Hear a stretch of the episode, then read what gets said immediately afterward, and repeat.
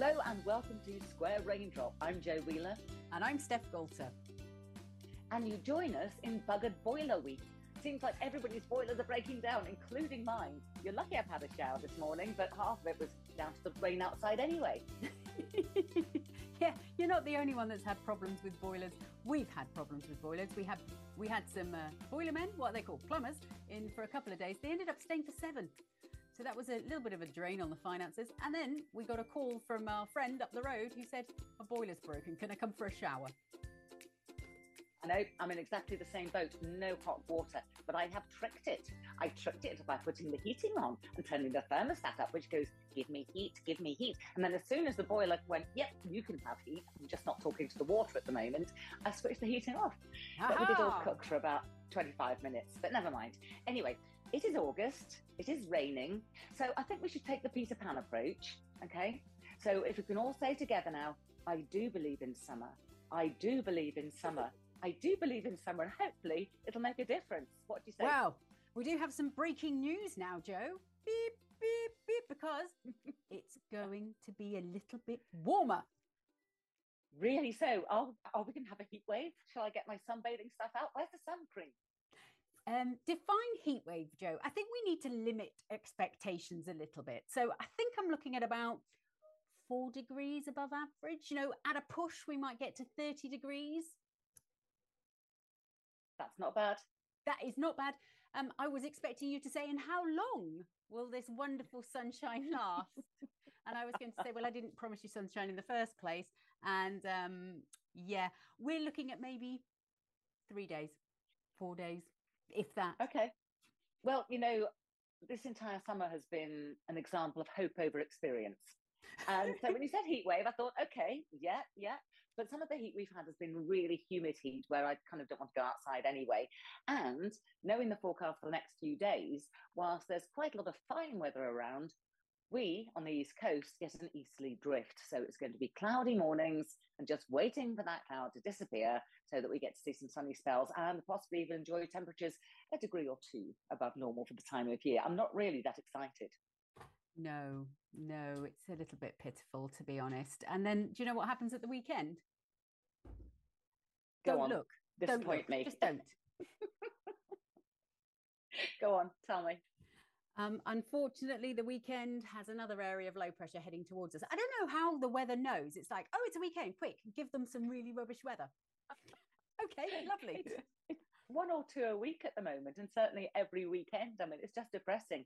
But you know, I'm the mistress of the, you know, the crystal ball, the tarot cards of weather, um, and so I have taken a look at the longer range stuff, and I mean, obviously, things aren't very accurate at, at, a distance, but it's not looking fantastic, has to be said. Meanwhile, of course, Southern Europe cooking again, uh, heat wave, Spain, Portugal, um, all those areas, but not as hot as Hawaii.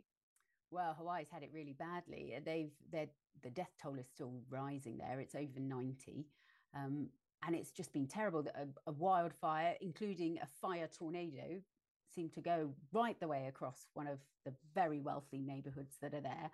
Um, and the fans for that fire, because obviously, you know, fires rage in hot places at hot times of year, but the, the flames were fanned by a hurricane, which just pushed all the fire, you know, in one direction.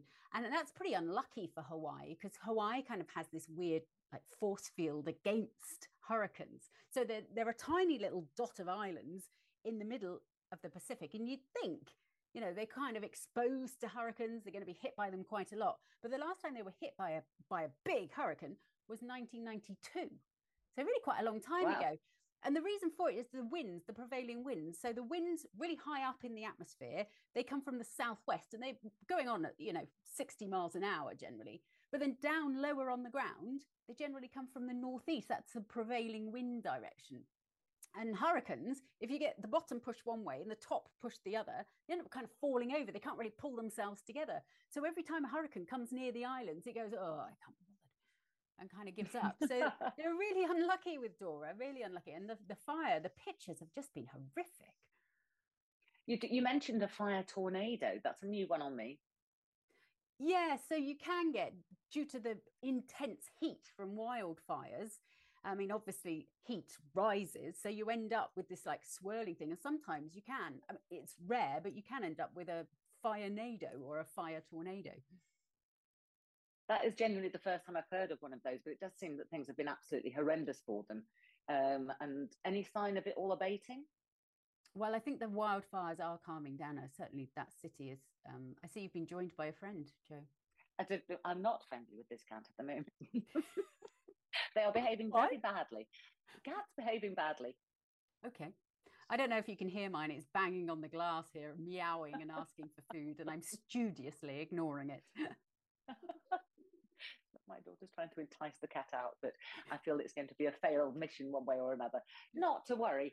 Uh, so Hawaii obviously having uh, you know problems there. The heat continues over southern parts of Europe, but really we've just about got or past the hottest time of the year now. Things should start to uh, tail off a bit. Or am I just saying that because it's so awful here? Yeah, I'm wondering what's tailing off because if our weather it doesn't going to get any warmer at all and is going to tail off further, I think I might just start sobbing right now. You want to go back and live abroad again? Absolutely. I think I've forgotten what blue sky is. it has all been quite grim. Have you, um, you know, been able to get out and about at all this last week? Um, it did stop raining briefly on Friday, so we headed up to Sky for the Sky Family Day, which was a lot of fun. Um, inflatables for the kids to jump and run over and that sort of thing. And I bumped into someone that I've not seen since I left and went to live in Doha. So someone I haven't seen oh, for really 16 years or something like that. Who was that? Liz from Makeup. Do you remember Liz? I remember Liz. In fact, I had a message from Liz just a couple of weeks ago. Was she delighted to see you? She had no idea who I was, Jo. So it did burst my bubble somewhat. She asked me if my name was Jo.